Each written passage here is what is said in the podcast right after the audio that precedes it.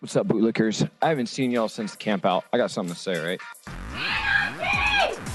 Anarchy! I don't even know what that means, but I love it! Anarchy is, and always has been, the best way and the only morally sensible way to run the world.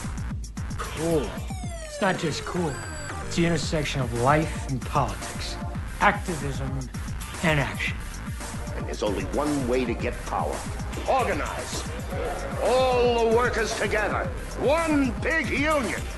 And the war the IWW wants you to get into is class war. War against the capitalists.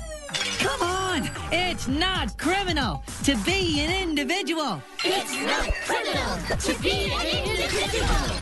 How could you go to a riot without me? You were supposed to be my riot buddy. I'm escaping to the one place that hasn't been corrupted by capitalism. Space! I was a victim too. At least my wife was. She had friends who were socialists. Oh my god.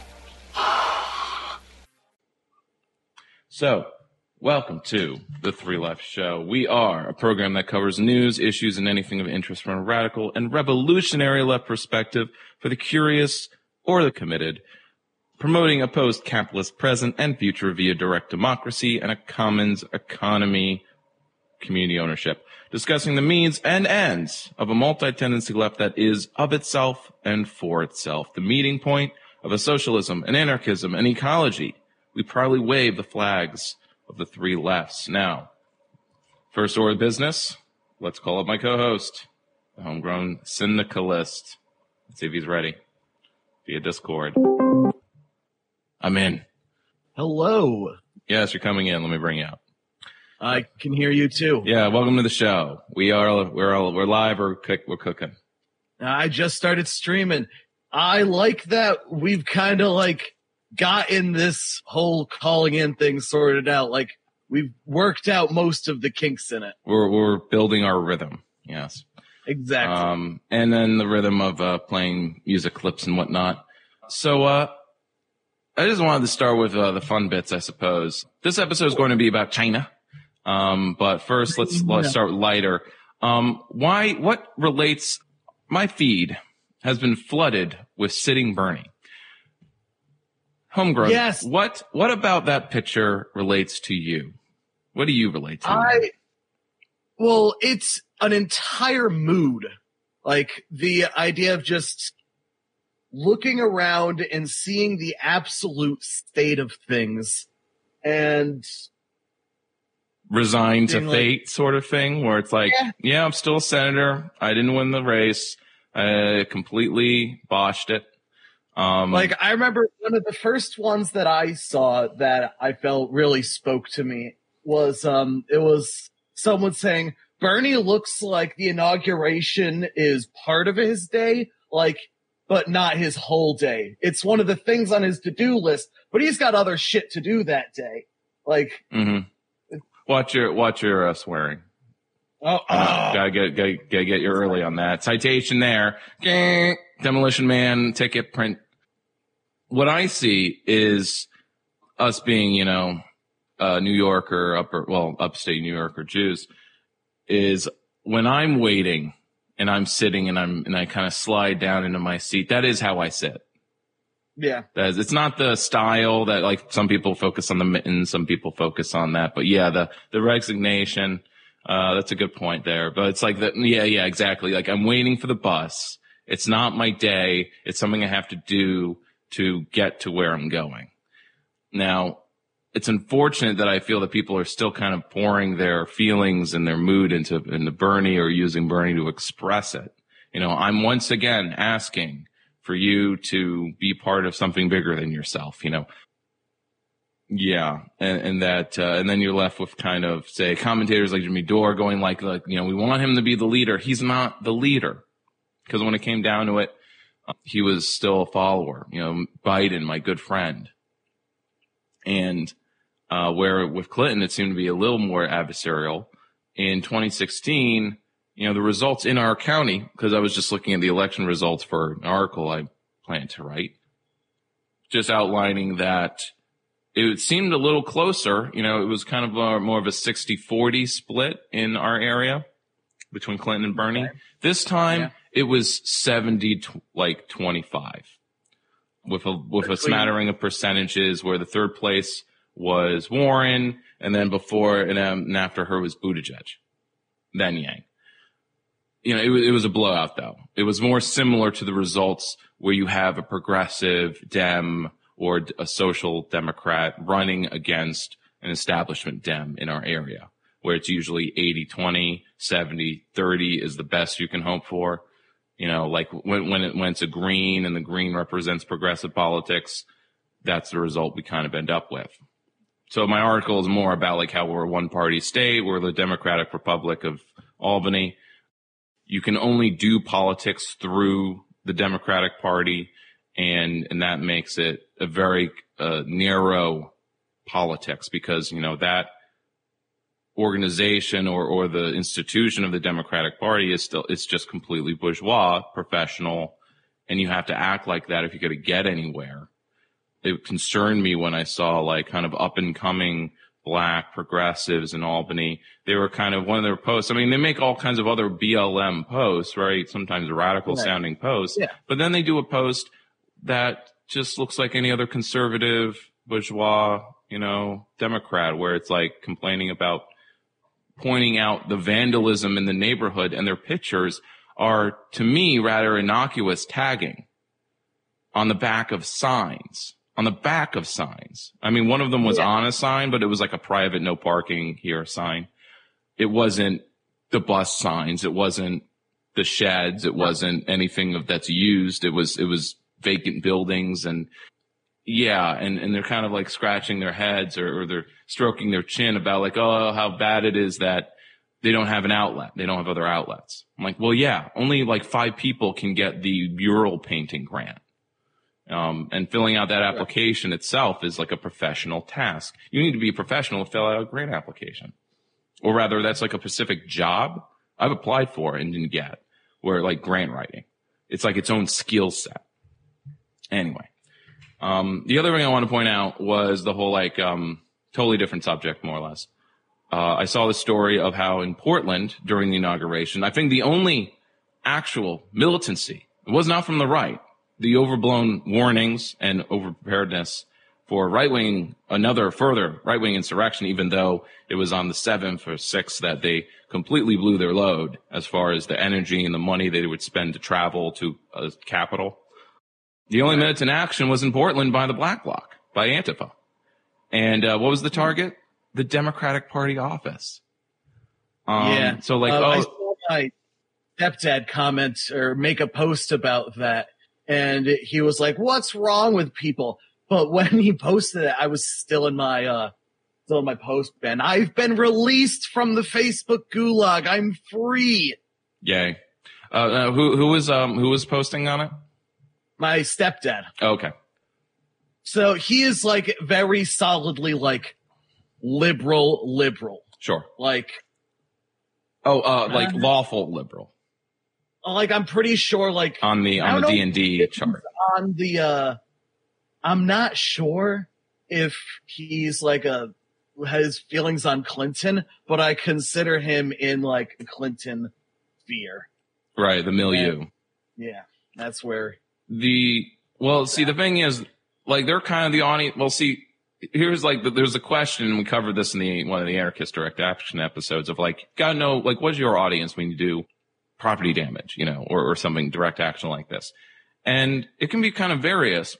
But I saw an example of how like you have QAnon people that actually like it really turns their worldview around or confuses the mindset, like the mind tunnel that they're in, and it breaks the mind tunnel of various people where they're associating, especially on the right, Antifa with Biden. And when yeah, left wingers like us attack Dems, not just on Facebook where they're not going to see it because they're not in our media bubbles, I guess. But we do something physically that gets news coverage out in the world that actually shows up on their radar somehow. And whether through Fox News coverage or something or Newsmax. And, and then they actually see it. They see what we're saying or what we're doing, right? It's not through our channels or whatever. It's through their channels. and it's something that really can't be misinterpreted. We are attacking Biden. We are saying no to Biden in a physical, you know, violent way. And they don't know what to think of it because it, it, it throws a wrench in their mindset where at the very least they're associating us with the status quo, that we're getting uh, checks from Soros and all that stuff. So if we can at least disrupt that, I would call it effective. Now, uh, it probably doesn't disrupt. I mean, I don't think liberals believe that anyone to their left is on their side. That's why they suppress us um, right. and make sure we don't have our own party, or if we do have one, that we stay they off the ballot. That we are the threat, and they are the most reasonable version of whatever can come out of us.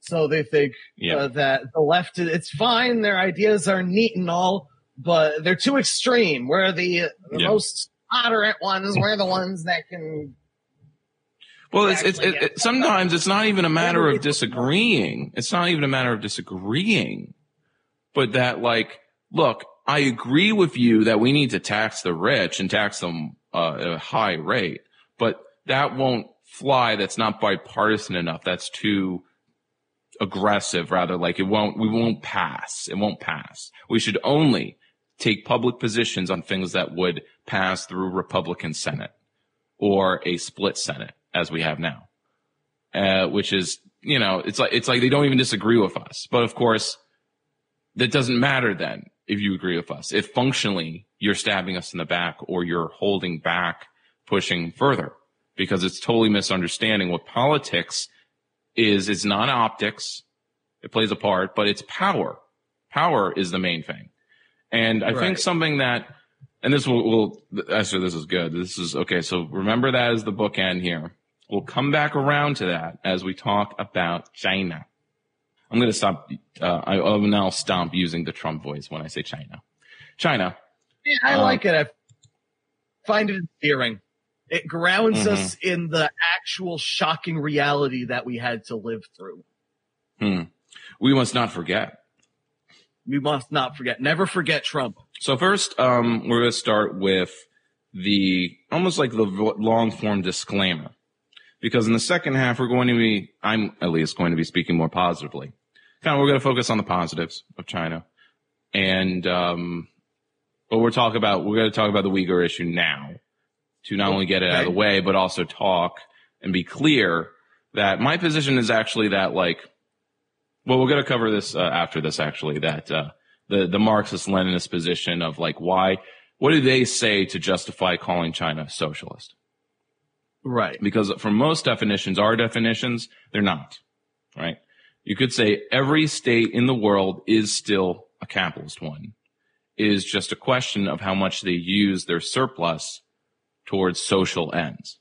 While some st- uh, nations, like say Venezuela, have put surplus into, you know, state spending, I'm talking about, into creating more worker ownership, which does qualify as socialism because it's always like how much of a mixed economy is it? But the way MLs work is that as far as the transition state of socialism to communism goes, if it's worker owned, uh, so if it's state owned, it also means it's worker owned because workers are yeah. running it, right? They're electing, Yo, they're, they're, they're appointing or electing their delegates to the government. So it might as well be worker, it might, it's, it meets the definition really of worker funny. control that that is the exact same argument I have with um, tankies as I have with ANCAPs. And the argument that no, no, no, the state doesn't need to be there in communism. It can just be the workers doing it themselves. The state, you don't need to have the state. And they just don't get it. Right, and that's the goal. I mean, I if it's something that right wingers, at least on Fox News, that they're telling their audience that they're technically accurate about, is that socialism is the transition state where a transition form where where there is still a state, but the point of communism is then to end it, to transition away from it. So that's the kind of ANCOM kind of position as well. There's kind of two usually media forms when it comes to China either you have Western outlets that are condemning and pointing China out as a threat of some kind and using circular arguments, or they are China aligned nation states like, say, Pakistan. If you read outlets in Pakistan, they'll always be defending China. If you Oh, read, really? if you read The Hill or, you know, any outlet in America that's American, and American owned, it's going to be attacking China. Right. Yeah. Um, of course. But here's there's a middle ground. Okay, you can read something that is uh, so here as a source on the Uyghur issue, the outlet for the Communist Party of India. All right, so you have you have a capitalist, modern, and adversarial nation state to China. India and China are as much rivals as U.S. and China, but they're the Communist Party there uh, at the forefront of organizing and the strikes and the and all and agrarian reform. So this is their so they're they're probably the and and, and their outlet's called Liberation, by the way. And and they're Marxist Leninist. Uh, that's literally at the top banner. So I think they're the, probably the most balanced place you can go as far as like they have the same ideology as those that run China, uh, or as the CCP, but they are able to be critical and put it in the wider context because they're fighting their fascist government. So this is China's concentration camps for Uyghurs in China's own words. Past few years, there are increasingly disturbing reports about China's internment camps for Uyghurs in the Xinjiang autonomous region of China.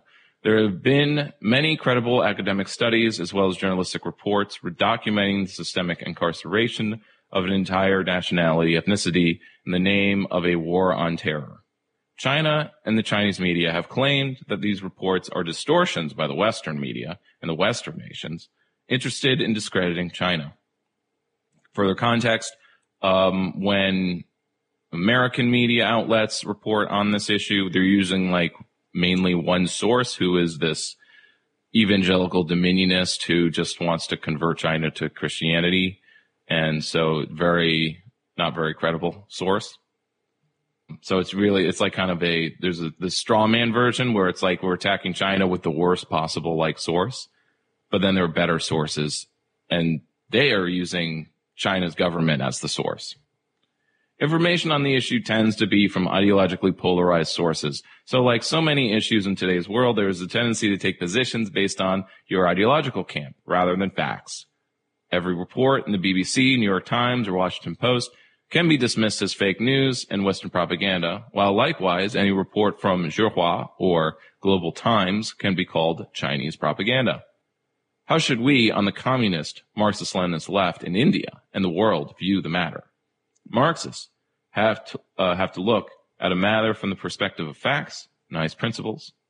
No one should choose to believe or disbelieve facts or support or oppose oppression based on camps in the global world order. By he means side.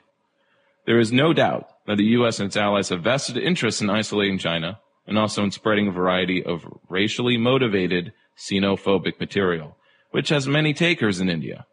But that cannot mean that those who are firmly opposed to any such U.S. slash NATO agenda make no independent assessment of China's policies and its treatment of dissenters, minorities, and oppressed nationalities. In fact, it is important that if right-wing discourse is attacking China, a consistent left must assess and critique China's policies from a firmly Marxist point of view. Let's skip ahead. On the current situation of the Uyghurs in China, Liberation attempts to separate the wheat from the chaff by closely and critically reading China's own official public white paper on their policy and their official responses to leaked documents and other reports in various news outlets. We scrutinize these positions. So how does it hold up? So they go over China's white paper on Uyghurs. So China's 2019 white paper on Uyghurs. After a period of denying all reports of the existence of internment camps for Uyghurs in Xinjiang region, China changed course and decided not only to admit the existence of the camps, but to justify and even boast of these camps as a successful model of fighting terrorism. In March 2019, the State Council Information Office of the People's Republic of China published a white paper titled The Fight Against Terrorism and Extremism in Human Rights Protection in Xinjiang. This position paper can be accessed on the official website of the Chinese government.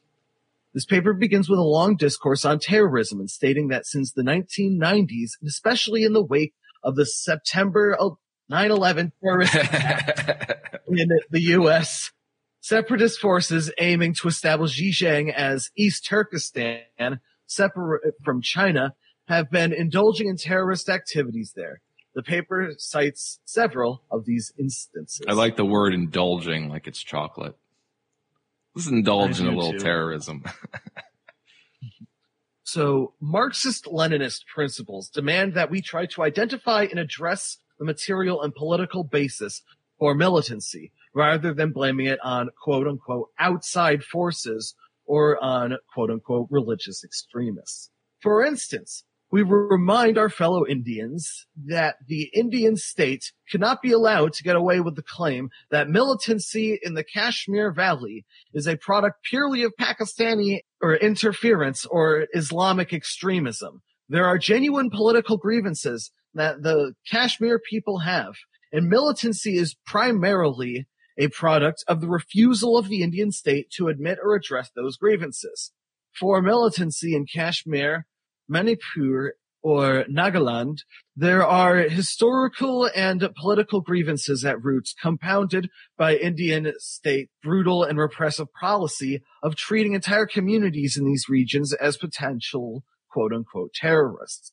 The Chinese government's paper on Uyghurs does exactly the same thing as what the Indian state does. Blame militancy on outside interference and religious extremists. Our August 2000 piece. All right. So it's uh, comparing what's going on in India to what's going on Yeah. in China. and we could obviously, you could just change some nouns and make it like Guantanamo Bay. Yeah, it's just talking about how the state talks about extremists in order to get rid of and target a minority. Mm-hmm. And the U.S. does it too. The U.S. We does do it too. We, we do it to a lesser extent when it comes to religious minorities, right? Well- but what they mention, uh, the, the, the Indians here is like, well, if you actually, if you replace, uh, uh, Muslims with black people, then it's absolutely the same thing. They're all potential criminals, potential gang members. Yeah. So there's that. In fact, no, that's in the next sentence actually. So I'll, I'll pick up. Police and community in the name of preventing crime. Are you, are you uh, across the world, from black communities in the U.S. to Indian policies in Kashmir, Manipur, Nagaland, and Bastar, repressive states have labeled entire communities as prone to crime or terror to justify intrusive surveillance and state terror against people of those communities based on their identity, not on crimes committed by them. Salwa Judum in Bastar is one instance where the Indian state justified acting to displace and imprison entire Adivasi villages in the name of preventing Maoist terror. Adivasi is a uh, ethnic group of northern India. I think half of Nepal's population is under that banner. The white paper makes it clear that the Chinese state does much the same, treating the entire Uyghur population as prone to religious extremism and terrorism and justifying mass incarceration of Uyghurs in what they're calling re-education camps in the name of preventing terrorism. In this next set, uh, subheadline, they use the acronym UAPA. I'm assuming it's maybe the Indian terror law. Okay. Maybe it's like the Patriot, the Patriot Act on steroids. Let's call it that. So what is the Ah. legal basis for this Chinese state to send vast numbers of Uyghur people to such camps? What is the legal basis for judging that a Uyghur individual is in need of re-education?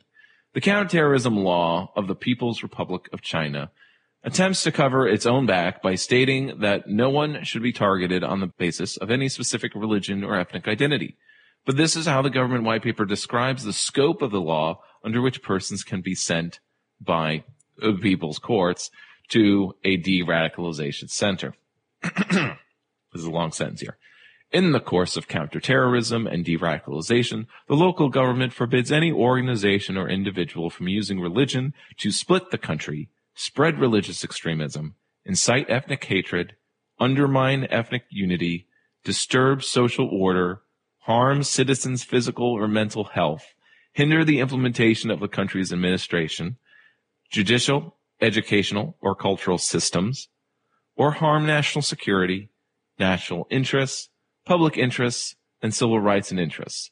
It prevents ill-intentioned people from using religion or religious activities to create disorder or commit crimes. Dayenu. Dayenu. Yes, because that was a very long list. Now, this is not as long as, um, say, the USMDAA, Military Authorization Act, which basically kind of says, uh, to boil it down, that if you are materially or morally supporting a terrorist organization, uh, you are liable to be scooped up by the uh, Department of Homeland Security uh, on U.S. soil. Mostly aimed at, you know, we, we have, we have what they're doing internally is what we have externally. But the, if there's a new domestic terrorism law that's passed in the next, next year, it will probably be the same thing, turning the war on terror and bringing it, actually bringing it home. It just, it just took 15 years. But I mean, we kind of like anyone who is, we're saying this is a slippery slope. It'll start with going, you know, only abroad, only abroad can the U.S. drone strike American citizens. Well, it's going to come home eventually. You're absolutely right. I, I had never really heard it put that way, but bringing it, the war on terror home is exactly what the future is going to bring. I'd never heard it put so well before. You that that was awesome. Thank you. Well, it, it's it's painful to be this clairvoyant, I suppose. Nearly every word, nearly every word in this paragraph is vague and open to arbitrary and subjective interpretation by the state. Yeah. Uh, so for instance, there is no clarity on how the law distinguishes between spreading religious faith from spreading religious extremism. If a religious preacher advocates abstaining from alcohol, for example, is he spreading faith or extremism? If a Uyghur person speaks about Han Chinese majoritarian domination or imposition of the Mandarin language, is he or she guilty of undermining ethnic unity or disturbing the social order? Other questions follow. All in all, the counterterrorism law of the People's Republic is like India's draconian UAPA or its predecessors on steroids, a handy tool which empowers the state to surveil and criminalize the most innocent and ordinary of actions, especially if the said actions are committed by a religious minority or ideological dissenter. So where like, you know, the whole like, we're lucky to live in America because we have the First Amendment and such laws like this, like we state actors, like in the security state, they need to work really hard to work around the First Amendment. Their main tactic seems to be using, uh, part of it is using the private sector, you know, by say, well, banning our speech online through, because we're using private channels rather than, but then of course, the, let me back up. There's always the whole restriction of free speech in the public realm and the private realm, but just not in our own homes or maybe places of worship. This is where like, okay, we need to like form a leftist church, like literally be like a church. That way we're actually have more legal protections because it seems like that's the only way you can really protect yourself. I love that. Yo, that's incredible. Wait, I think with the, I have a religion that's already willing.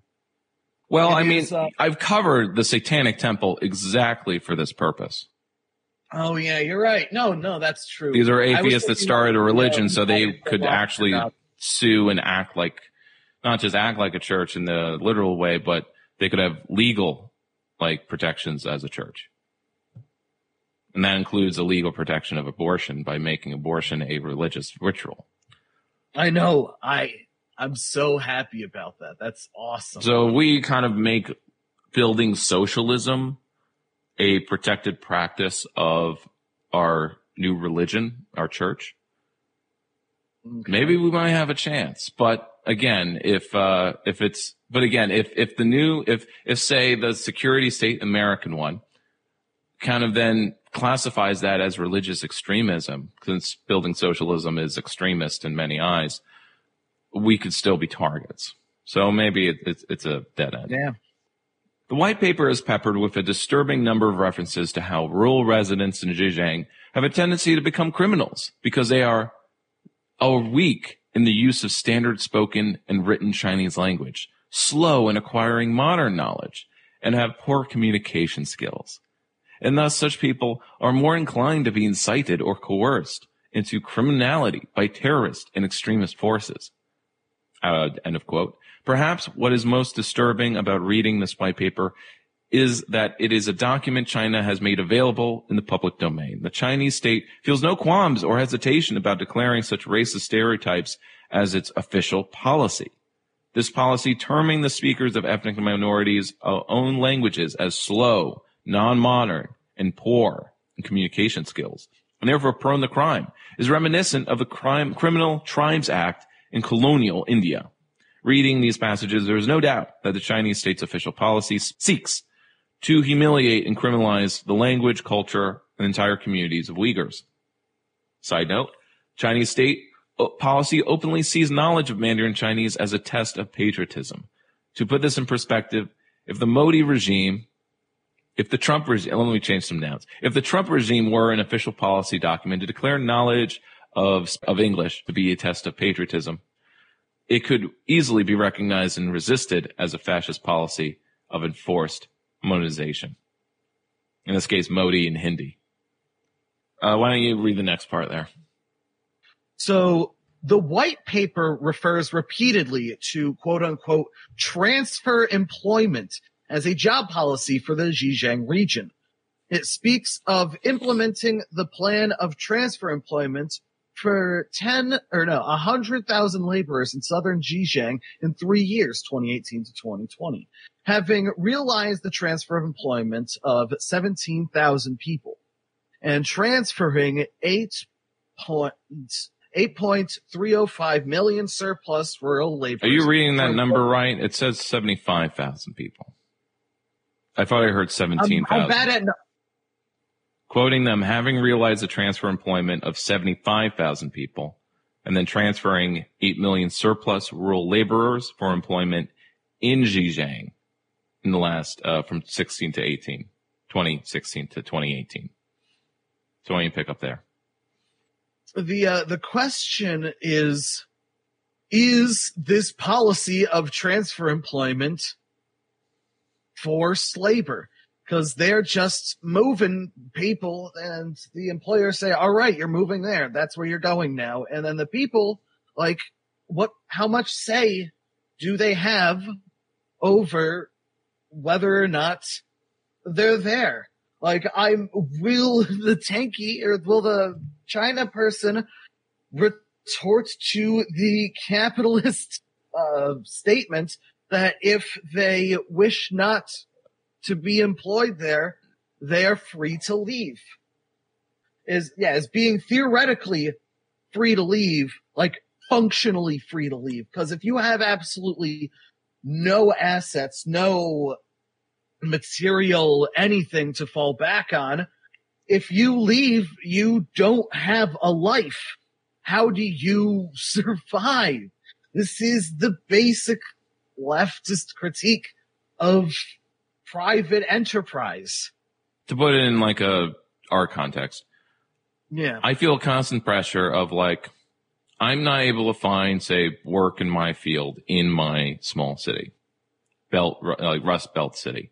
And I'm told that, oh, there's tons of jobs in the Sun Belt. You need to move to Texas or Florida or California, I guess. And I don't want to. But as far as like, if I want this type of career or if I want to do well, I need to move. I need to pick up and move my life and leave everything behind. That, I find that a form of, you know, forced labor. Now it's not being picked up by the state and being transferred somewhere else. And then kind of, I'll be arrested if I leave the factory. That's definitely a level up. That's a level yeah. beyond. Uh, yeah. a part skipped was pointing out that, uh, there have been reports of China relocating thousands of Uyghurs from Xinjiang in western China to factories across the country where they work under conditions that strongly suggest forced labor, producing for a variety of global brands, including Da, da, da, Apple, Nike, Amazon, Samsung, Zara, H&M, Microsoft, Mercedes-Benz, and Uniqlo. Da, da, da, da, da. I think there was also um, Victoria's Secret. Maybe I'm Yeah. yeah. Um, but that's just one of many. Uh, that's just a small sampling there of the largest. Does China deny the authenticity of leaked documents? Yeah. Now we come to the documents leaked, reportedly by someone from within the Chinese regime to the New York Times newspaper in November of 2019. The first thing we did at Liberation was check whether China questioned the authenticity of the documents. The answer is no. A report titled Western Media Report on Xinjiang Lacks Morality, the Global Times, the international version of the Chinese Community Pe- uh, Party People's Daily newspaper, 17 November 2019, wrote that the New York Times disclosed more than 400 pages of leaked files from Northwest China's Xinjiang Uyghur Autonomous Region and maliciously attacked, uh, attacked China's governance in Xinjiang. The use of the word disclosed suggests that the Chinese state and CPC are not denying the authenticity of the documents. Reminds me of The same- WikiLeaks. Yeah, the same report merely blames the critical analysis of the said doc or the critical analysis of the said documents by the New York Times on Western public opinion used their value system to criticize the vocational education and training centers in Xinjiang. That's how they're describing it. Interesting. They're not saying So that they're the- not. They're vocational education and training centers. Now, the thing that strikes me as quite um, dystopian about all of this, and that like this isn't just like a China, China bad, China authoritarian model, is that when it comes to democratic job jobs policy, right? What is it that um, our you know most progressive politicians fight for? They fight for job training and vocation centers and you know these our community centers are now like job hubs where people can learn how to code and and basically do all the things that these vocational centers generously speaking do um, which is to retrain people out of whatever context and culture they came from you know get them to speak right uh, drop the ubon uh, urbanics and uh, stop ta- you know uh, let's turn tagging into nice murals for yuppies to enjoy is how I'm seeing the transformation. You know, uh, capital, capitalistic and, and, and let's make, let's force everyone, not force, but uh, encourage everyone to be entrepreneurs and start their small businesses and not uh, turn to socialism and other extremist ideologies. That's what I'm saying. Cause like when the new community building in Albany is like, it's called the, like the South Campus Center and it's basically a job training center. Um, it's not really, it's a place where classes and lectures can be held, but, uh, in the last, like in the year or so that it opened, I didn't really see any events there I would actually attend. I mean, there were cooking classes. It's things that are meant to encourage vocational training. Whatever. I, I'm not saying it's good or bad, but what I'm saying is that it's towards a certain type of development that is individualistic and bougie Okay. and not for everyone. And it's not going to apply to everyone. And it's not going to raise everyone out of poverty. It's going to raise just enough people out of poverty to say that this policy was a success. Yeah. That's the way I see it. Yeah, the very notion of a quote unquote Western value system, which is distinct from an Eastern one, is a racist and colonial trope embraced and regurgitated by right wing ideologues in both the supposed East and West. The Indian far right, for instance, denounces Marxism and communism itself as a Western value system. The report, after claiming that Xinjiang cities are now free of terror and crime, asks the question. How many people in the world will oppose such changes in their own cities and prefer to live in a so-called democratic and free society where extremism prevails and terrorism is rampant? Oppressive regimes across the world, including that of India and Kashmir, or in Kashmir, justify restrictions on liberties and democracy as a necessary sacrifice in exchange for safety, welfare, and development. We may recall the right to privacy verdict in India, which rightly observed that the right to refrain that the poor need no civil and political rights and are concerned only with economic well-being has been utilized through history to wreak the most egregious violations of human rights. Above all, it must be realized that it is the right to question, the right to scrutinize, and the right to dissent which enables an informed citizenry to scrutinize the actions of government. In the voice of the global times, the Chinese state effectively admits that Jinping under their rule is neither democratic nor free. But if you hold democracy and freedom to be vital components of any substantive safety, welfare, and development, the Chinese state dismisses you as being an advocate of a quote unquote Western value system. I think it's particularly uh, ironic that here in the West, the right will say that Marxism is a foreign Eastern ideology. Yeah. That communism was something of the East. You know, look at all the, these Asian countries that are, um, taking it up. While we in the West, we love liberty and, and liberal democracy.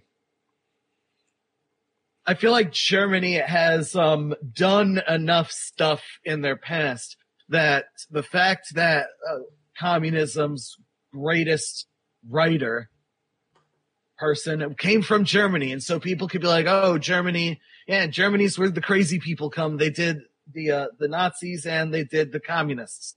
Zizek has and, like Zizek makes jokes about this of like where East or West starts or where Europe and not Europe starts.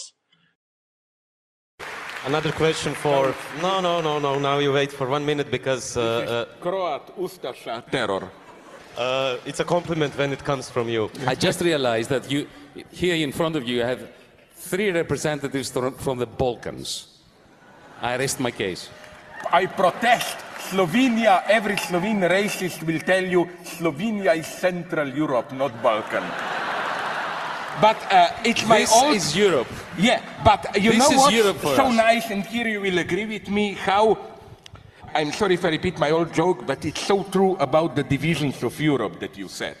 You know, this is the Slovene nationalism. We are Middle Europa, Croatia, Balkan begins. Croats will tell you, no, we are still Europe, Serb Orthodoxy is Balkan. Serb will tell you, no, we are Christianity, Europe, uh, uh, Albanians are really Balkan. So actually only Yanis is from the Balkans. Yeah, yeah. But then you oh, go the other way. Our ultranationals yeah. Austrians, that, that Austrians will tell you, no, Slavs are Balkan, we are civilization. Germans will tell you, no, Austria, Hungarian Empire, already barbarian. French will tell you there is something dark, barbarian about Germany. And finally, I prefer the British position. All Europe is big Balkan with Brussels, New Constantinople, and we are the only. Let me, let me add to this. Let me add to this. The Eurozone started a different process. This is a standard dynamic in the Balkans that goes all the way up to Russia. But the, regarding Western Europe, the moment the Eurozone crisis began, Greece was the first domino to fall. We, be, we went bankrupt first. And then the Irish started saying that they're not Greece. And then immediately after that, Portugal started saying that it's not Ireland. Spain started saying it's not Portugal. France that it is not uh, Italy. Italy didn't get, even get a chance to say it's not Spain. and that also reminds me of uh, a vulgar but not completely untrue history of the Eurozone. Tell it. I like vulgar yeah? stories. Tell it. Yeah. Do you know why? It was created because the French feared the Germans. The Spanish wanted to be like the French. The Portuguese didn't want to be like the Spanish. The Irish wanted to get out of the British Empire. The Dutch had already become German. The Belgians were split and they wanted to be both part of France and part of, part of Germany. And finally, the Germans feared the Germans. I thought you would say this because my answer is, and that's how I see, and I'm not just making fun here. I'm quite serious here now. The truth of your position for me was no, we Greece, and nobody wants to be the Greek, that we Greece are not Greeks, we are the only true Europeans. And you were that when you were finance minister. But well, I- let, let me put it differently. Yeah. Because uh, I, I, I cut my teeth as a young person in this country. I'm a Monty Python follower. So, what does this mean? I don't believe. You know, you remember the scene, the standard scene. I'm not the Messiah. Oh, you are the Messiah. No, I'm not the Messiah. You, are, you don't need the Messiah. You don't need to follow anyone. You're all individuals. And somebody said, I'm not. There is no such thing as the Germans. There is no such thing as the Greeks. Now, most Greeks would probably disagree with everything I'm saying, or agree, but for reasons that I disagree with. There are Greeks that I loathe so much more than any German I've ever hated. That any sentence which begins with, the Greeks think that, mm. is analytically fallacious and completely misguiding. Because you have five Greeks, you get ten opinions. It is impossible to start a sentence with the, the Greeks think that. I'm sure the same thing applies here. So, there's no such thing as the Greeks and the Germans and so on and forth. There is Yeah, a lot more divergence within my country than there is between us Greeks and the Germans. And this is, you know, it's not that the Greeks are the real Europeans. The real Europeans are the ones who understand that identity is one thing, nationalism is something completely separate. That to be a true patriot, you have a true patriot supports his people and, or her people and criticizes their government until they deserve not to be criticized. and criticizes his own people when they are Of wrong. course, of course. But and, and then at the same time, one subverts one's understanding of what my people are. Are the Germans less my people than the Greek bankers and the Greek media owners that have been poisoning Greek democracy? I don't think so. you know, and if you're in Turkey, they say they're, you know, Western and European. And it's those Iraqis and, and backwards Iranians who are, uh, truly not European and, and, uh, civilized. You know, and because- Israel also claims to be a Western country too. Oh, of course. And then, uh, you cross the Jordan River and you're in the Middle Ages, uh, uncivilized barbarians across on their doorstep. Thus, we must give them another $10 billion. Yes, surrounded by extremists, uh, who hate their freedom and gay rights that they totally, Yeah, that is literally what it was like when I went on Birthright. Yeah. Now, of course, our version of birthright, if we were to a socialist one I'm referring to, is like to visit Cuba. Uh, so I suppose I should make plans to do that in the coming years. Because yeah, that, that that's it, it- it was just a thought that came in my head because we have the Cuba Solidarity Committee, and they're always Yeah. pushing like anyone young or old, like you know, we we do annual Cuba trips. We encourage everyone to join us visit Cuba. They're not saying it changes your life, but it's like come see socialism in action. You know, we we go we join a parade because there's always like large like demos there. Uh, we talk to the unions, and it's like it's it's sort of curated, but it's also I'm sure that you know there's free days to do whatever you want. You know, you do the tourist things. Yeah. The Thought Police. The leaked documents read as though they are pages from the dystopian novel Orwell's 1984. I also want to make a side note about how I just watched a Vaush video this morning where he gives a pretty good take analysis of the book of the novel. Oh yeah, And I saw that one. yeah, so yeah, we both have that common experience there. Uh, his main point was like it's a psychological thriller. It's not really about the authoritarianism. It's more about like what makes Soviet mm-hmm. Union and, and the kind of the tendencies of like what, what made Stalin and Hitler what they had in common, rather as not as leaders, but as what their organizations were doing was they weren't just authoritarian, but they were also like trying to control the mindset of their respective populations through propaganda, education, and so on by making it all very centralized, bureaucratic, which is something why, you know, freedom loving Americans hate bureaucracy.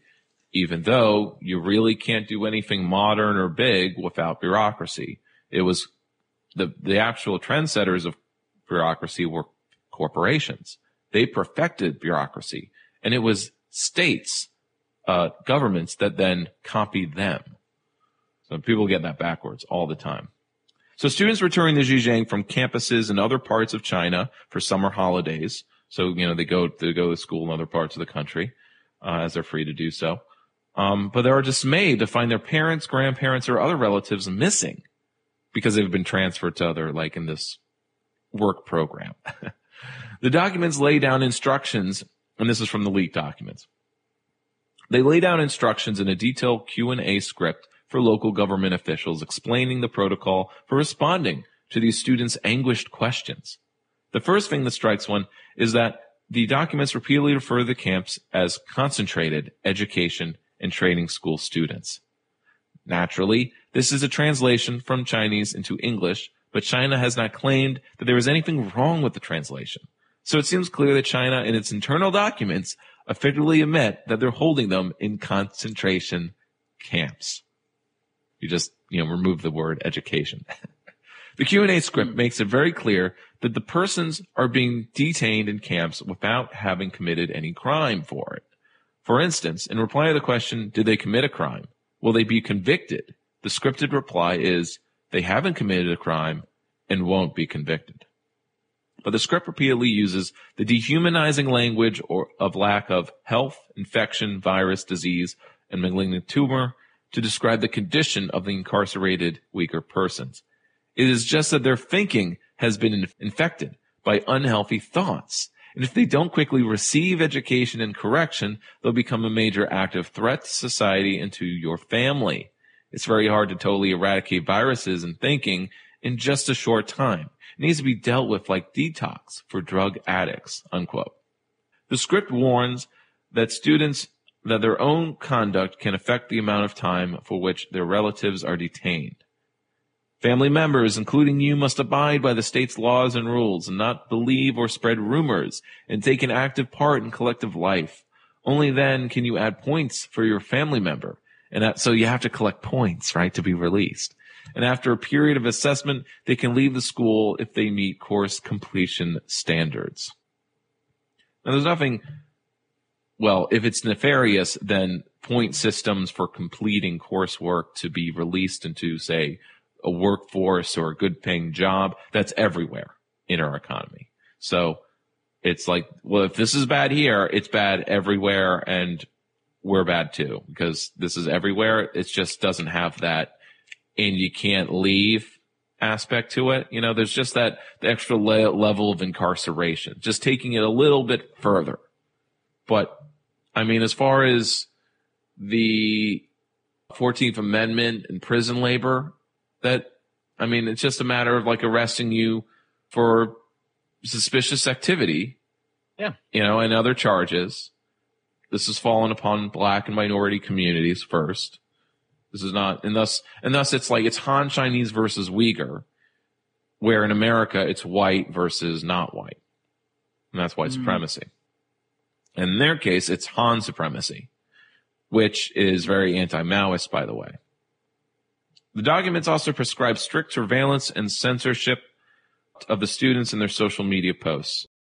So I just want to point, let's see, the last paragraphs here is to point out the Islamophobia and double standards. Remember when Trump instituted the Muslim ban, banning immigrants or refugees from certain majority, Muslim majority countries, associating those countries with terrorism? That policy was rightfully protested for its Islamophobia and racism. The Chinese state's documents display a similar Islamophobia. The Q&A script cites a question frequently asked by students about their incarcerated relatives. Why were Xinjiang residents being detained in camps for traveling to two dozen Muslim majority countries, including Turkey and Saudi Arabia, using passports issued by the Chinese state? The reply, because they visited countries where religious extremism is serious, very serious, and they may have come under its influence. The dangers are immense as soon as the buds of religious extremism appear. That's why it's really necessary to put them through legal system education and patriotic education after they return. The Global Times report cited above states that some areas of southern Xinjiang are sensitive to chaos and terror because they are bordered by Pakistan and Afghanistan. The double standards and hypocrisy of the U.S. when it comes to attacking China on the question of Islamophobia, civil rights, racism, detention internment camps are obvious. But the hypocrisy and double standards of countries like Pakistan, Saudi Arabia, and Turkey in supporting China's Uyghur policy are also glaringly obvious. We do not have to look further than China's own documents and its own propaganda organs to recognize that the Chinese state is holding vast numbers of Uyghurs in concentration camps, subjecting the entire Uyghur community, both inside and outside the camps, to a forced indoctrination, surveillance, and censorship, and attempting to erase the identity and culture of Uyghur people.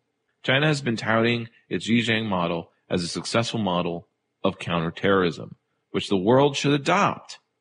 Certainly, Narendra Modi and his fascist regime in India would be happy to adopt China's Xinjiang model for Kashmir and for minorities and dissenters in the whole of India, lock, stock, and barrel. So that uh, wraps up our introduction to the topic, which we'll actually more get into in the next uh, hour as we kind of shift towards okay, we got the whole like, this is the bad. This is kind of why it's bad. It is an overly intrusive government and it is, mm-hmm. it does stamp down dissent and does kind of psychological things, which our government doesn't have to do itself. It has all of its, not like they're not state organs, but well, private media, yeah. um, private contractors, our various private industries are all too friendly with partnering with our state and doing all of the various things, but it's done through the private sector, and that's what makes it mm, liberty. Oriented. Yeah. It makes exactly. it a choice of what social media you use or something like that, even though they're all technically under the same laws and rubric of capitalism. So there's that. Okay, we have another minute. Do you have any thoughts, uh, Michael? Uh, I think it's interesting. I really like the fact that this is an actual Marxist Leninist perspective on China because it's actually the ideals are close to the ideals that China claims to live up to and saying, well, does it really? Yeah, and, and, and they are in government there, um, at least in various uh, certain Indian states, and they are a force, a political force. Um, they just get 20% of the vote, but because they're more parliamentarian, that actually means they actually get some political power. Imagine that. Also, something that we didn't mention during the cryptocurrency show and was totally left out was that um, there is the pirate party in Europe, and there are pirate parties um, which are partic- particular political parties that are for internet rights and promoting cryptocurrency and using blockchain for direct democracy. And they pretty much are the majority party in Iceland. And, uh, and they also have significant presence in, uh, Scandinavia, Denmark, and in Germany they have, uh, whether they get like 5% of the vote. But again, that that, gar- that guarantees them seats, and they are the pirate party, and they do use pirate imagery. They're they're a lot awesome. of, they're a lot of fun, and um, there there are small chapters in America, but they really are just like literally kind of working group sized, like uh, you know, a twenty person group in Massachusetts. I tried to look for one in New York, but I think I tried to contact them, but they didn't didn't seem to exist anymore since I didn't get back. after the applause. No, but wait, wait, wait, uh, can I just uh, uh, say how I agree with him? When I said the Greeks, I didn't mean I totally agree with you, these Greek people or whatever. And then, you know, when you ask, but what are the Greek people, you know, what is the Greekness of the Greek people? You usually get some stupid proverbs and wisdoms. And I hope we all agree. If there is something which for me embodies total bullshitting catastrophe are proverbs. You know, you know what are proverbs? Whatever you say, it can be justified by a proverb. Let's say you were to remain a finance minister and would make a risky measure. Let's say you were to succeed. there would be proverbs. Yeah, only those who risk profit and so on. Let's say you were to fail. There would be immediately proverbs to justify it. Like we in Slovenia, you have a, we have a vulgar proverb, you cannot urinate against the wind, and so on and so on. So when I said Greece, I didn't mean any Greek internal national, I mean for what the Greek government and Syriza stood at that point in European political dynamics. If we still, which can be very doubtful, uh, I agree, think, and we agree here, although we are more and more skeptical, that there is something potentially emancipatory in, I hate this notion, but I will use it, uh, uh, uh, in European legacy, you, you Greek government, Syriza, stood for it. Can I now just briefly say something? It will be Can much more he say serious. something? Yeah, yeah, he always does. yeah, yeah.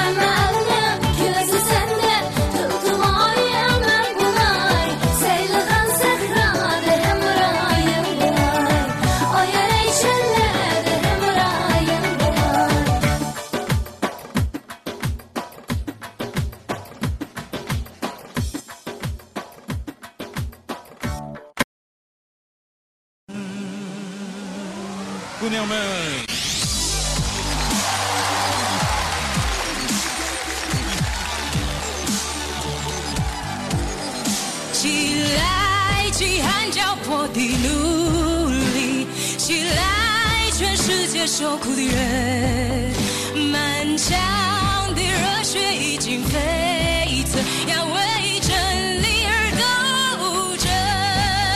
旧世界，大哥落花流水，奴隶们起来起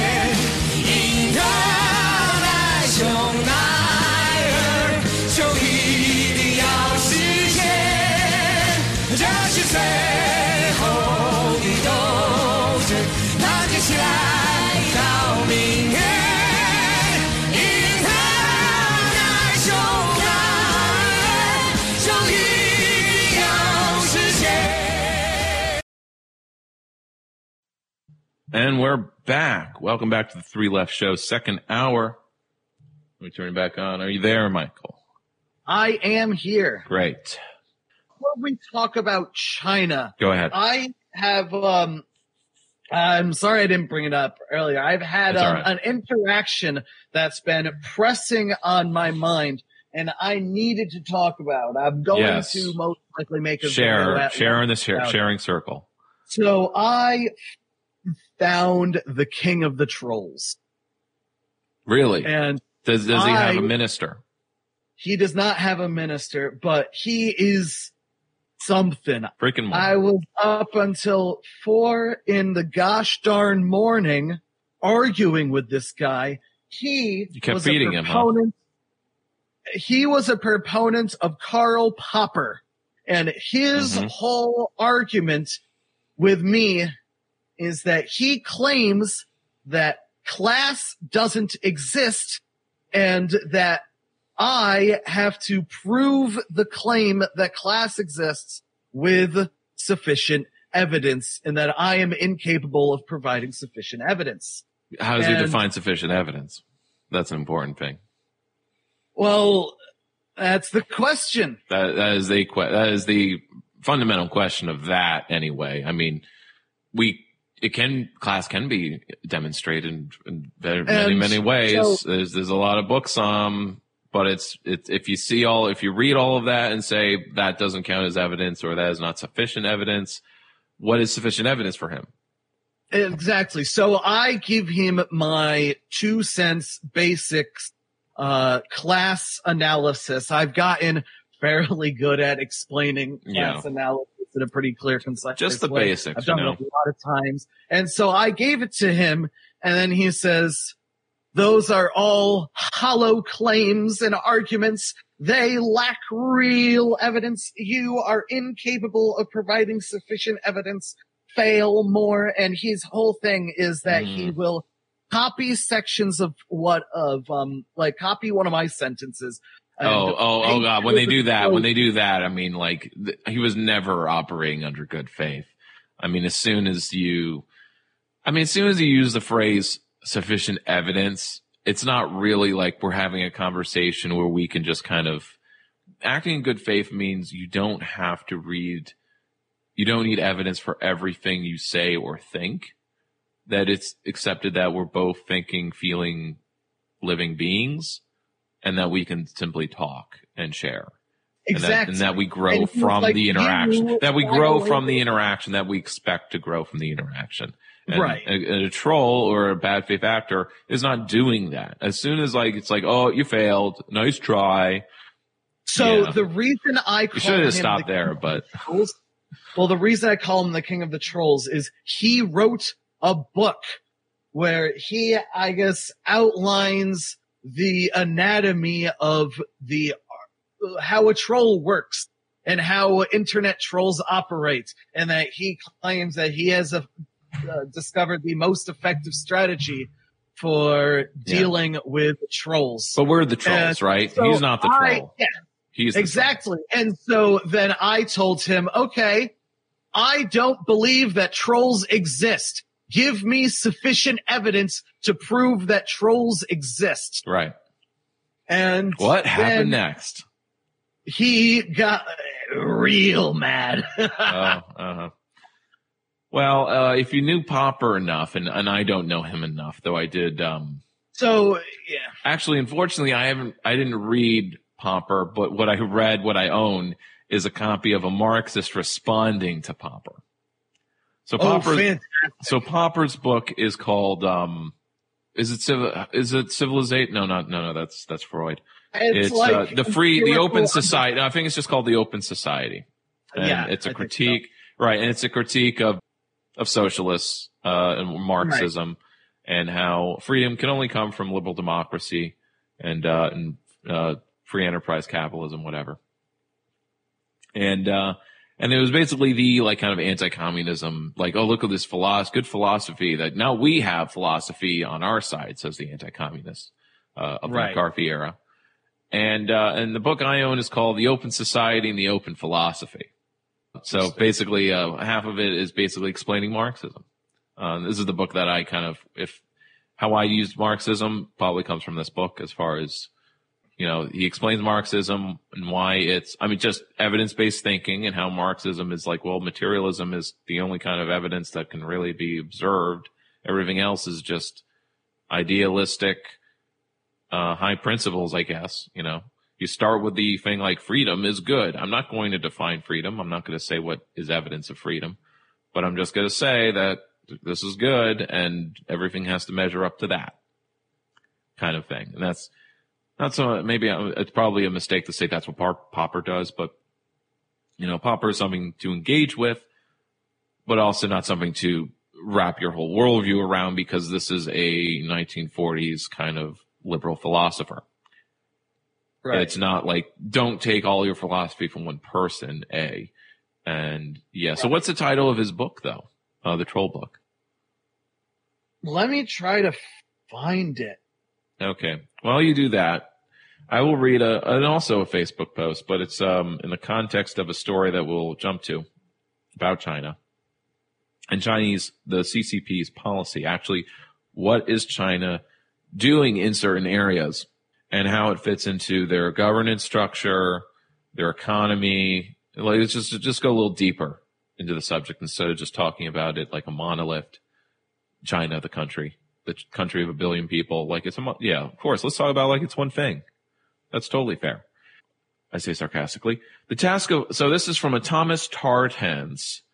He's posting on the uh, Populist Left Rising Up page. Oh, it's a group. And he's basically explaining, like I said in the past, uh, in the last hour, what, how do, how does a Marxist today justify calling China socialist?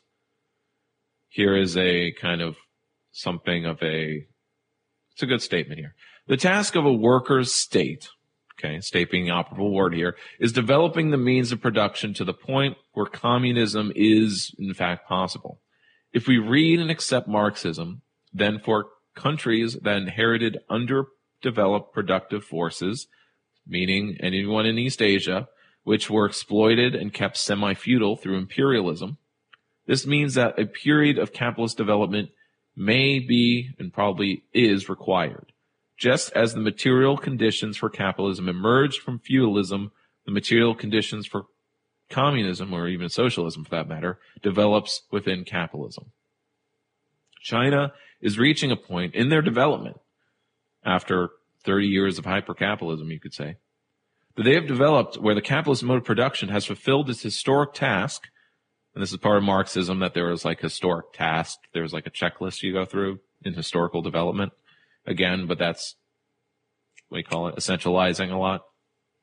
That there's like, you know, destiny of, of some kind in developing the productive forces, meaning industry. The 19th, or not only um, productive forces, not only refers to the factories, but the infrastructure, the internet, uh, you know, the schooling, the school system. The 19th CPC National Congress marked the beginning of a new stage in socialist construction, with GDP growth no longer dictating economic planning and more importance given to reducing wealth inequality and thus quality of life development instead. The result, the, the recent fourth plenary session of the 19th Central Committee announced the development of modes of distribution in accordance to labor to compete alongside the existing wage-based system, and the Communist Party has begun to exert far more influence and control over the areas of the economy not already owned by the state. So to translate this uh, into into not uh, ML speak.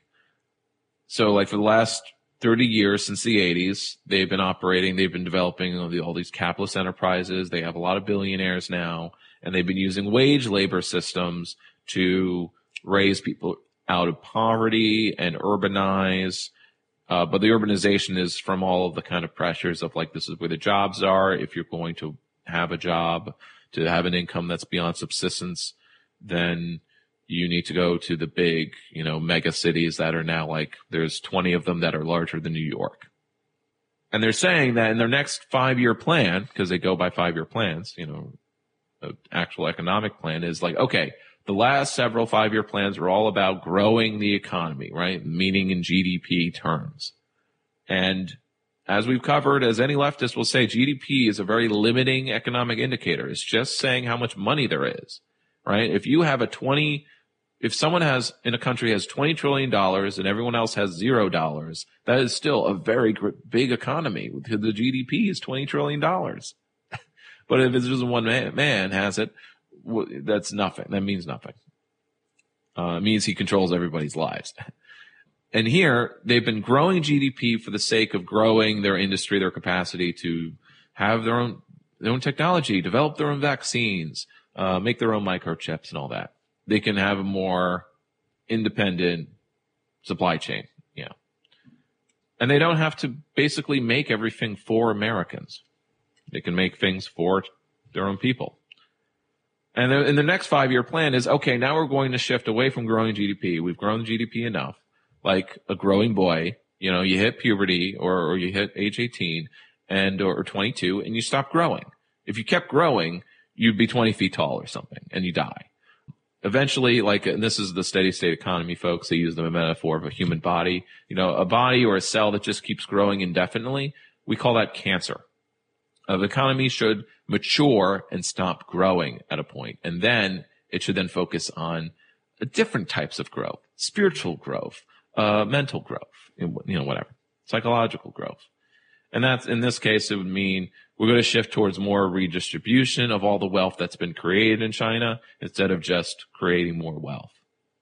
As with, back to the post, as with all countries that refuse to submit to the interests of capital, this has earned China significant dishonest criticism from the U.S. Except that to accelerate as we plunge into a new Cold War, as the U.S. refuses to accept other countries' development away from billionaires control the state model that the U.S. champions as the hallmark of freedom and democracy. So this was attached to a story, which I will now read from the Asia Times financial page. Headline, CCP announces plan to take control of China's private sector.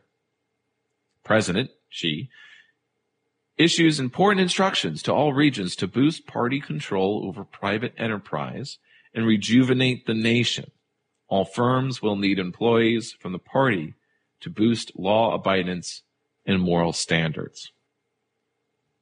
Now, this brings to mind a question of like how to effectively regulate mega corporations, especially when the megacorp is many times more powerful and larger than, say, the D- Department of Agriculture or whatever government agency that's meant to regulate them, right? when and the thing that's occurred in the US is you have the regulators are now basically ex executives from the megacorps. You know, the Department of Agriculture, like Vilsack, is a Monsanto executive. And so all the regulations, if they exist, just won't be enforced. How do you enforce regulations from a state, from a government, when you have billionaires around who are richer and more powerful than than whole government agencies. You know, they have their own budgets. Well, it seems like actually having political forces inside the companies, right? Similar to unions, but instead of, you know, party as a political union to basically be organized snitches almost or organized informants, but publicly facing of like, yes, I'm a party member. And when I'm around, you better be following the environmental regulation. And if I see dumping, I'm going to report it. I'm not going to go along to get along because I'm not just your employee. I'm also a party member, right? Maybe I get paid to do both. Hmm.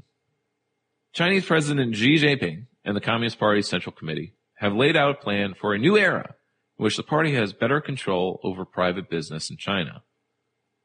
So this is also kind of a response to leftist critiques of like, how can you call China socialist when it has all of this private, uh, corporations that are just as oppressive as American corporations. They're just as bad, uh, suicide nets, et cetera, et cetera. Well, maybe the next five years will show that the Chinese government wants to do something about that. Because they said, look, we're, we're letting capitalism run rampant and pollute and overpollute so we can build wealth and act on an even playing field with the US. Now that we've done that and we have an economy pretty much the same size, now we can stop doing that. We can shift to more equity. But anyway, more regulation of these, um, of the capitalists. The plan was detailed in a 5,000 word statement, and all regions and departments in the country have been told to follow new guidelines. This was the top story on Wednesday's CCTV Evening News and how the president had caused important, had issued important instructions. Had a long-winded title, Opinion on Strengthening the United Front Work of the Private Economy in the New Era. The ultimate goal is for the party to have ideological leadership of private enterprise. The statement seeks to improve CCP control over private enterprise and entrepreneurs through united front work. Quoting, to better focus the wisdom and strengthen the private business people on the goal and mission to realize the great rejuvenation of Chinese nation. Blah. Xi's instructions were issued ahead of a conference today on the very topic. The party wants to see united front between private enterprise and government business. Since the 18th National Congress in May, members of the party's Central Committee and Comrade Xi they they called him he called him Comrade Xi. So that probably shows the slant of this. They proposed a series of new concepts and strategies and adopted a series of major measures to guide and promote private economic united front work.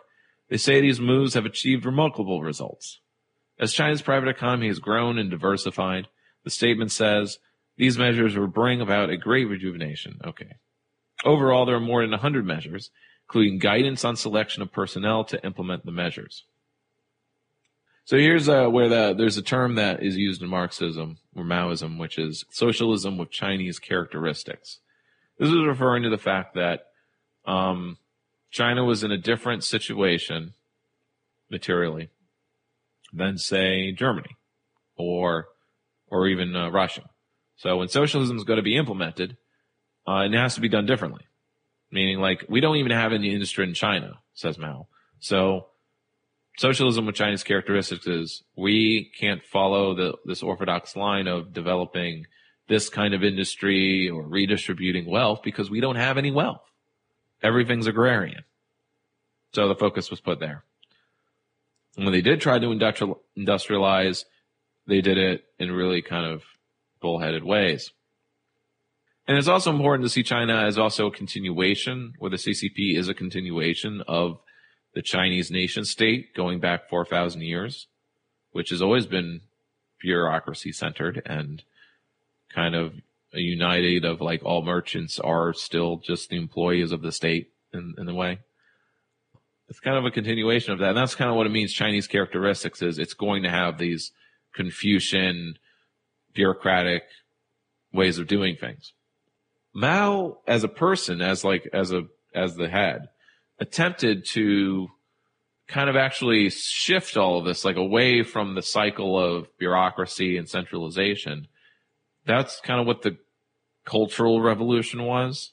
At least it was his last attempt to get the next generation. Like it was a rejection of everything that was old, meaning everything that was technically like what made the Han government, central government, what it was. And to kind of break away from that, to actually have more democracy or adopt more Western values, you kind of had to destroy the old stuff, the old values. This is, of course, very damaging though. So it's more of a matter of like, what do you value more? It's, interesting to see it that way. Uh, are you following any of this, Michael? I'm following. Sorry, I found the book of the guy who I argued with until 4 a.m. last save, night. Save it till I'm done with this. I'm not. It's not too much longer. Sure, sure. Uh, so, in order to thoroughly implement the major decisions and deployments of the party central committee to further strengthen the party's leadership of the private economic united front work, and to better integrate the wisdom and strength of private economic personnel to the goal and task of achieving the great rejuvenation. It's all very repetitive in the statement.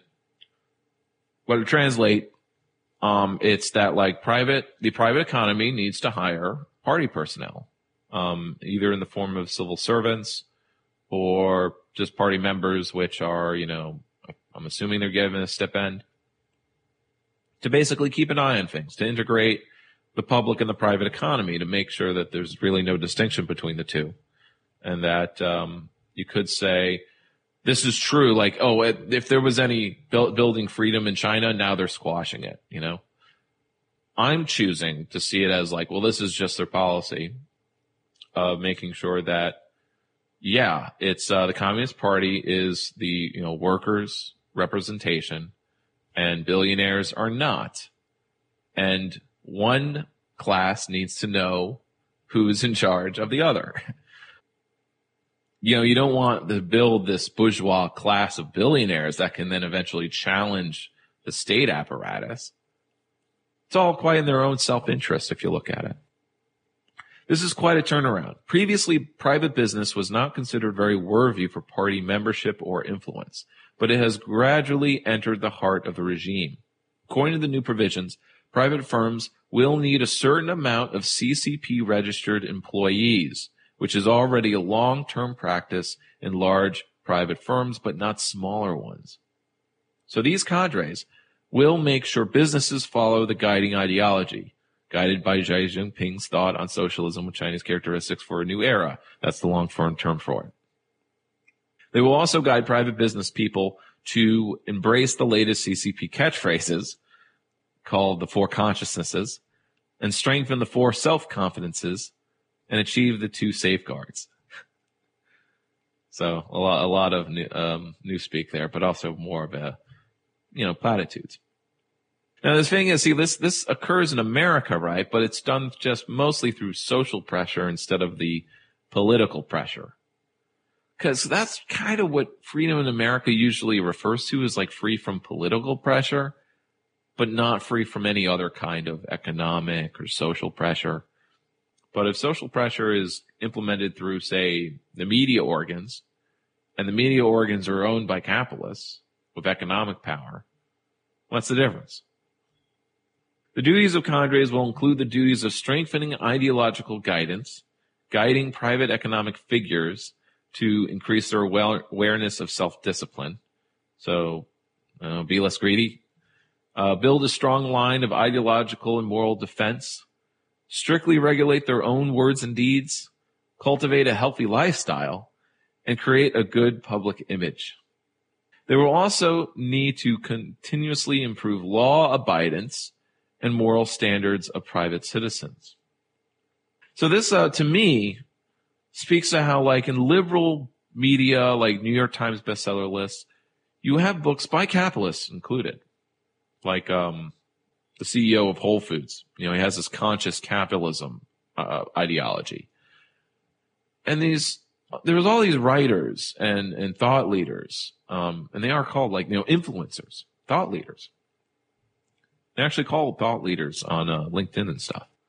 And they, you know, they have, they have these ideas of like ways to make capitalism better, less greedy, more responsible but there's always that missing step two of how to actually implement it, how to actually spread this out, right? It's the main method is the marketplace of ideas. We just put this out on the marketplace of ideas. And since we have great arguments and a great case for conscious capitalism, everyone should just adopt it or everyone eventually will. It may take 50 years or 30 years, but it will, there'll be a change in culture. And that's apparently liberty and freedom, even though, of course, speech and what gets played in the marketplace of ideas is regulated slash determined by how much money you have.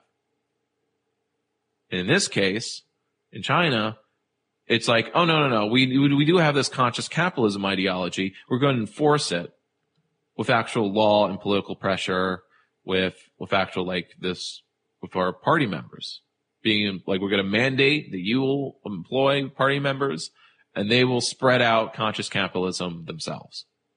Because that's essentially what all of this, you know, for consciousness kind of is. It translates to like the triple bottom line. and all of these other ideas that are spread out. It's not, this is not all completely foreign stuff. We're in a global society. They're just talking about it differently. Like, how do you get all these corporations to do the triple bottom line? They all go to these, you know, little conferences and maybe they adopt it eventually, or do they adopt it, but do they actually, you know, live it? Do they implement it? Stock, you know, the stock uh, holders will say something different. Uh, last line, communication channels will be set up between private business and the party to report back on progress and other matters. So through all of that, Michael, uh, if you're if you're listening, does does all Yeah. is all of that um nefarious? Is it a little more gray? What what do you think? I think that they're kind of using a lot of the same arguments that a lot of uh, Western imperialist countries use to uh, justify similar behavior. And I don't, I don't know if I quite. We don't dig buy- this, right? Because uh, there's no direct democracy happening here, and Right. it's definitely not worker Exactly. ownership unless you define it as the government being the workers, which, well, they're not. They're bureaucracy. They're professionals. They're politicians. You know, it's it's not quite worker control at all. But also, like um, part of the whole like we built wealth. Now we can use some of that wealth for social programs because, as uh, Trotskyists or other leftists would point out, like their welfare state's actually really sparse. But at the same time, then there is um, this next story from Reuters. Okay, not a socialist or any kind of outlet. It's Reuters, very straight and narrow, from the business news section. And it's oh, it says it's a six minute read. Don't you love that when it says how long it'll take? So this That's is a story called China expects to meet poverty alleviation goal. Sustainability is the next test. Now the headline doesn't make it explicit, but sustainability of like pe- keeping people out of poverty. Not that they're going to shift to environmental sustainability, though that is in the party Congress notes too. Like, okay, now that we've grown and we're ma- we, by, and we've grown fast by making all this pollution, now we can tamp down the pollution. Anyway, we are in control here. This is not a machine that we don't actually have the whole, the, we have the levers in our hands. Anyway, uh, reporting from Langshan, China. President Xi Jinping beamed down benevolently from a poster in the new flat of unemployed uh, Jihu Gadi, provided by the Chinese government as part of efforts to tackle poverty nationwide. The, proto- the posters urging residents to listen, follow, and be grateful to China's ruling Communist Party were common in the homes of the new state housing project visited by Reuters in September during a government organized trip to the southwestern Sichuan province. You know, where all that uh, nice spicy food comes from. The first thought that comes to me reading that paragraph was like how like um, the projects, you know, which is state housing, um, with subsidized rents and stuff, is that like oh people are so ungrateful that they get they have this cheap housing, but they're always breaking stuff and messing it up. I'm like, hmm, I wonder if there were big posters saying "Be grateful, be great," you know, be, you know, you should be happy with this anyway.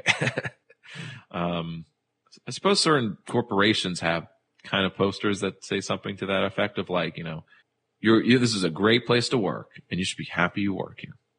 China vowed in 2013, seven years ago, to eradicate extreme rural poverty by the end of this year and spent 524 billion yuan, but that translates to 77 billion dollars between 2016 2020 to that end. Official data showed China's economy was hit by the coronavirus pandemic early this year, but has since seen a steady recovery. Thanks to the party, thanks to the government, thanks to General Secretary Xi, said Zhu Yi, a member of the generally poor Yi ethnic minority, I'm very satisfied. With over 90 million rural people lifted from extreme poverty over the past seven years, the government says it is on track to achieve its 2020 goal. But the success could falter if authorities shift priorities after declaring victory on rural poverty, say analysts. Once poverty alleviation is no longer a political priority, if funding from the government and state owned enterprises dries up, many would fall back into it, said Alfred Wu, associate professor at uh, the Lee Kuan Yew School of Public Policy in Singapore. The government has said China will continue anti poverty policies after 2020, but has yet to make an announcement. A state council official said the government, state council would be state like the province of Sichuan, said the government was rushing to come up with transitional policies. Hmm. Subtitle Political Pressure. Jingu, in his 60s, moved into his new flat in the Yangshan region last year. A message reading, gifted by the Sichuanese party and government, on the chairs and wardrobe of his apartment remind him to be grateful each day. The Sichuan government has invested 77 billion yuan to move 100 1.3 million villagers into new homes within the province, a policy replicated around China. So you could view this as a forced urbanization. As far as like, it's simply just more efficient to build all the block housing in these cities than build like housing out in the rural areas for everybody so they can stay where they are but have a nice house. We can only build nice housing or better housing if it's all in one place, which is kind of why is there urbanization in the first place when and why does urbanization and industrialization go hand in hand? If you're going to have an industrial apartment with a stove and a nice sink and other such things, it has to be in a city. It's too inefficient to do it out in the rural areas. It would cost too much, so much more transportation and labor costs, whatever. I'm just explaining the economics behind it. That it's just, it's not just a China thing. Under the scheme of Sichuan, um, cause you could say forced urbanization is something that has been occurring in America our entire history, but it's just in the form of, well, you could build your own shack out in the rural area or your farmhouse or you can move to the city and have something somewhat more. Under the scheme in Sichuan, each household in the province pays uh, 2,500 yuan per person to secure a new concrete apartment or house, complete with hot shower and cooking gas, an upgrade from the leaky and windowless shacks many of them came from.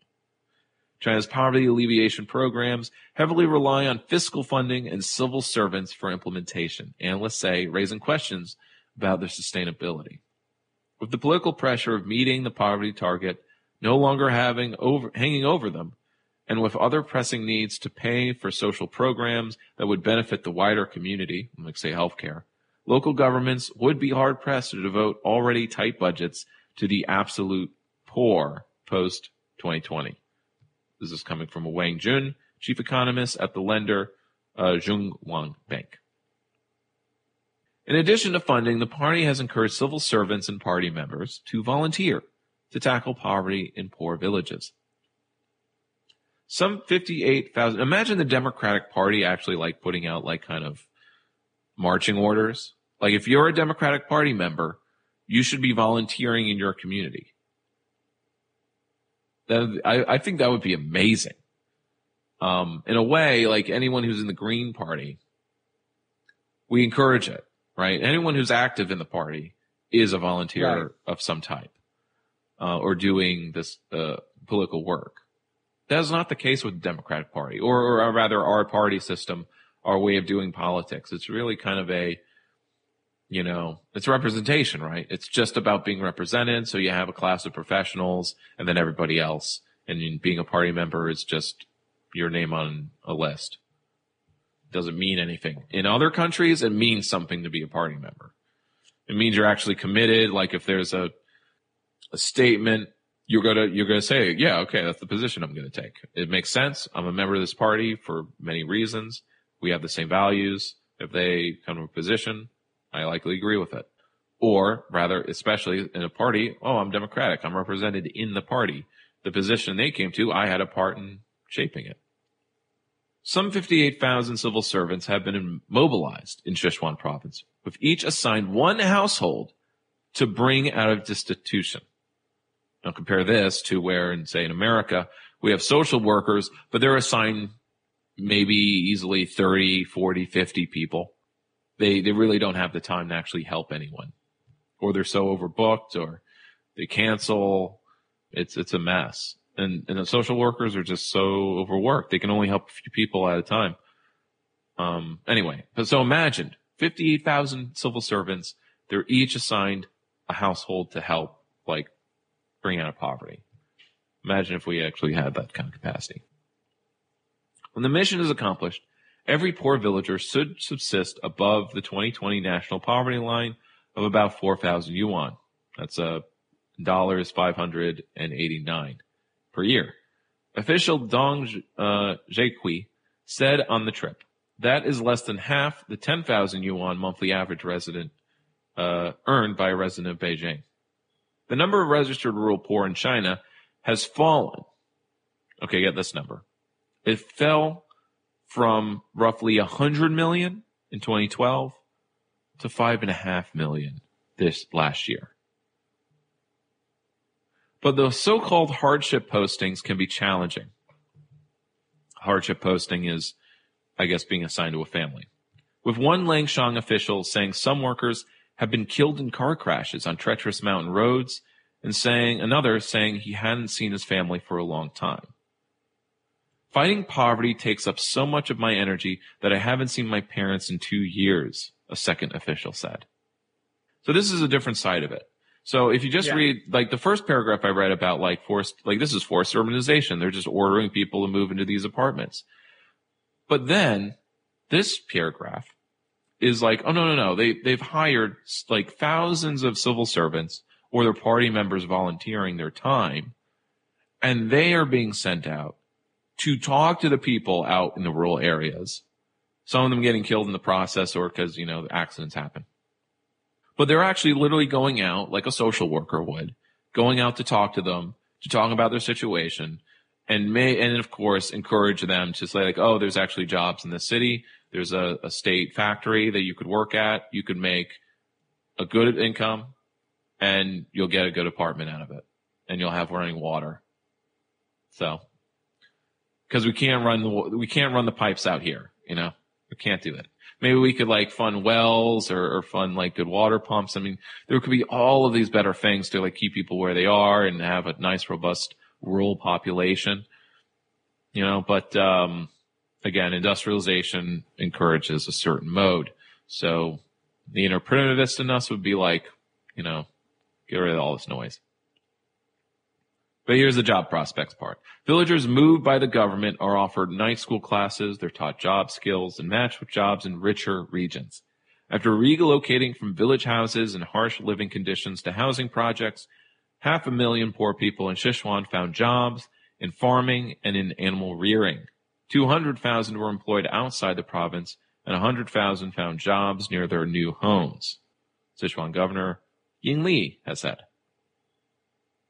But government-funded social enterprises visited by Reuters on the trip showed just how reliant the poor remain on the government. It's not like the government's going anywhere, but their spending could, is their point.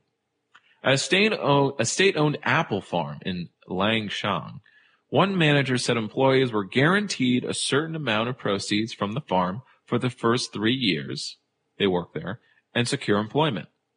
But he declined to say if the farm was profitable or when it may break even. As if that's the only thing that matters, right?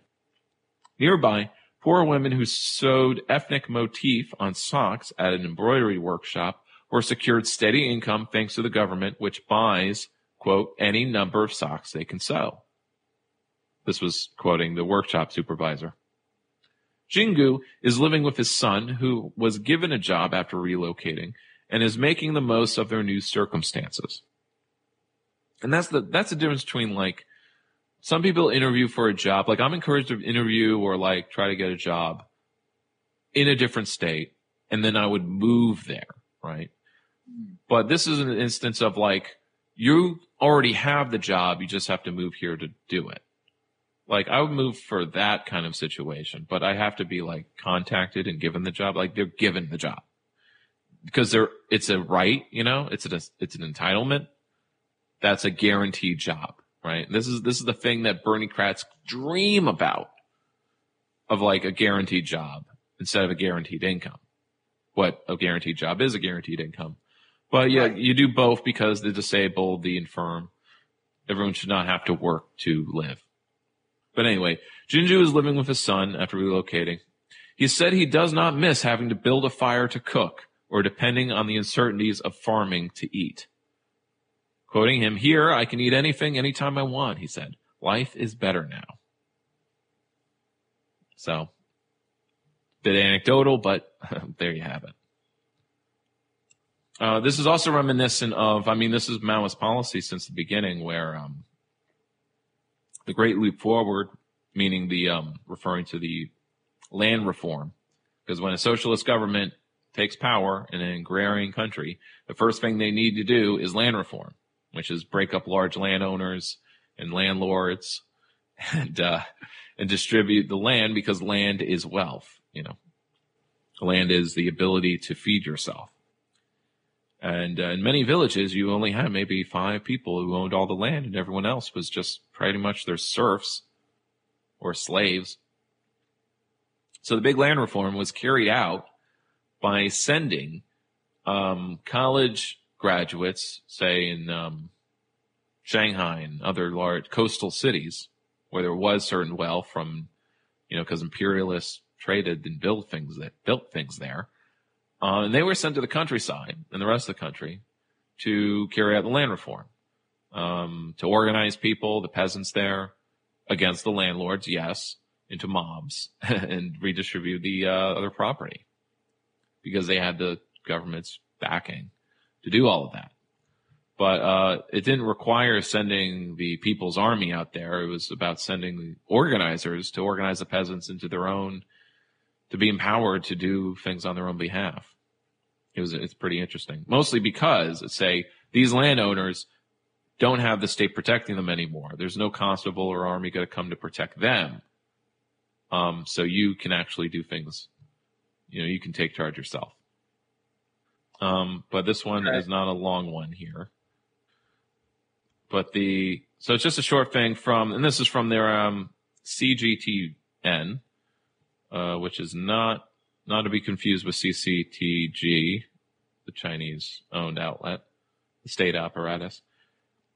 But it's uh basically it's a short article. Um, I don't have to read all of it, but the short version is uh, at least on the UN side of things, Ch- China is calling to drop the all the sanctions that the U.S. and its allies have imposed on various countries. Um, they are killing people in during the pandemic.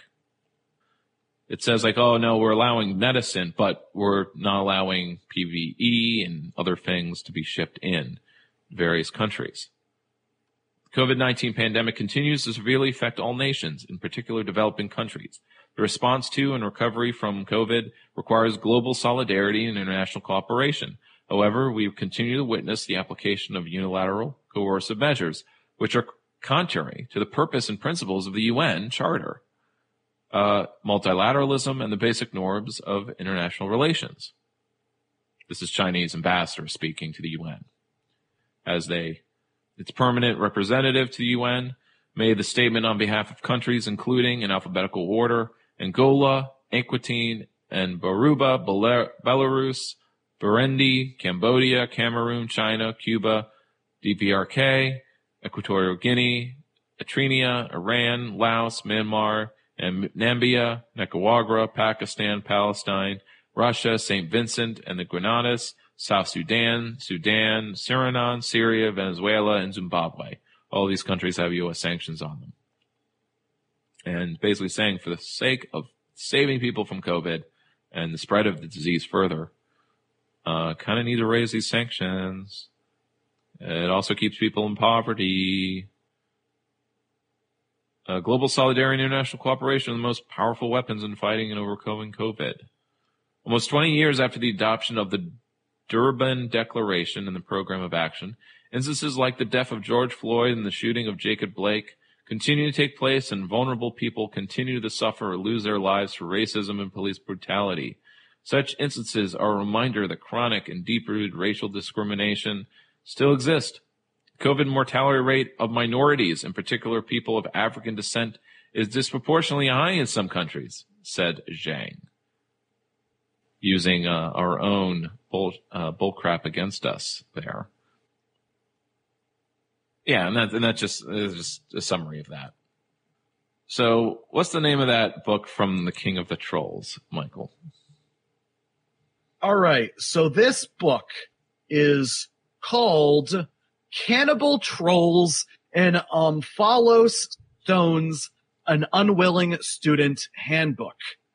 So this book claims to be the end all be all for how to deal with trolls. And he uh, claims to identify all of the different types of trolls.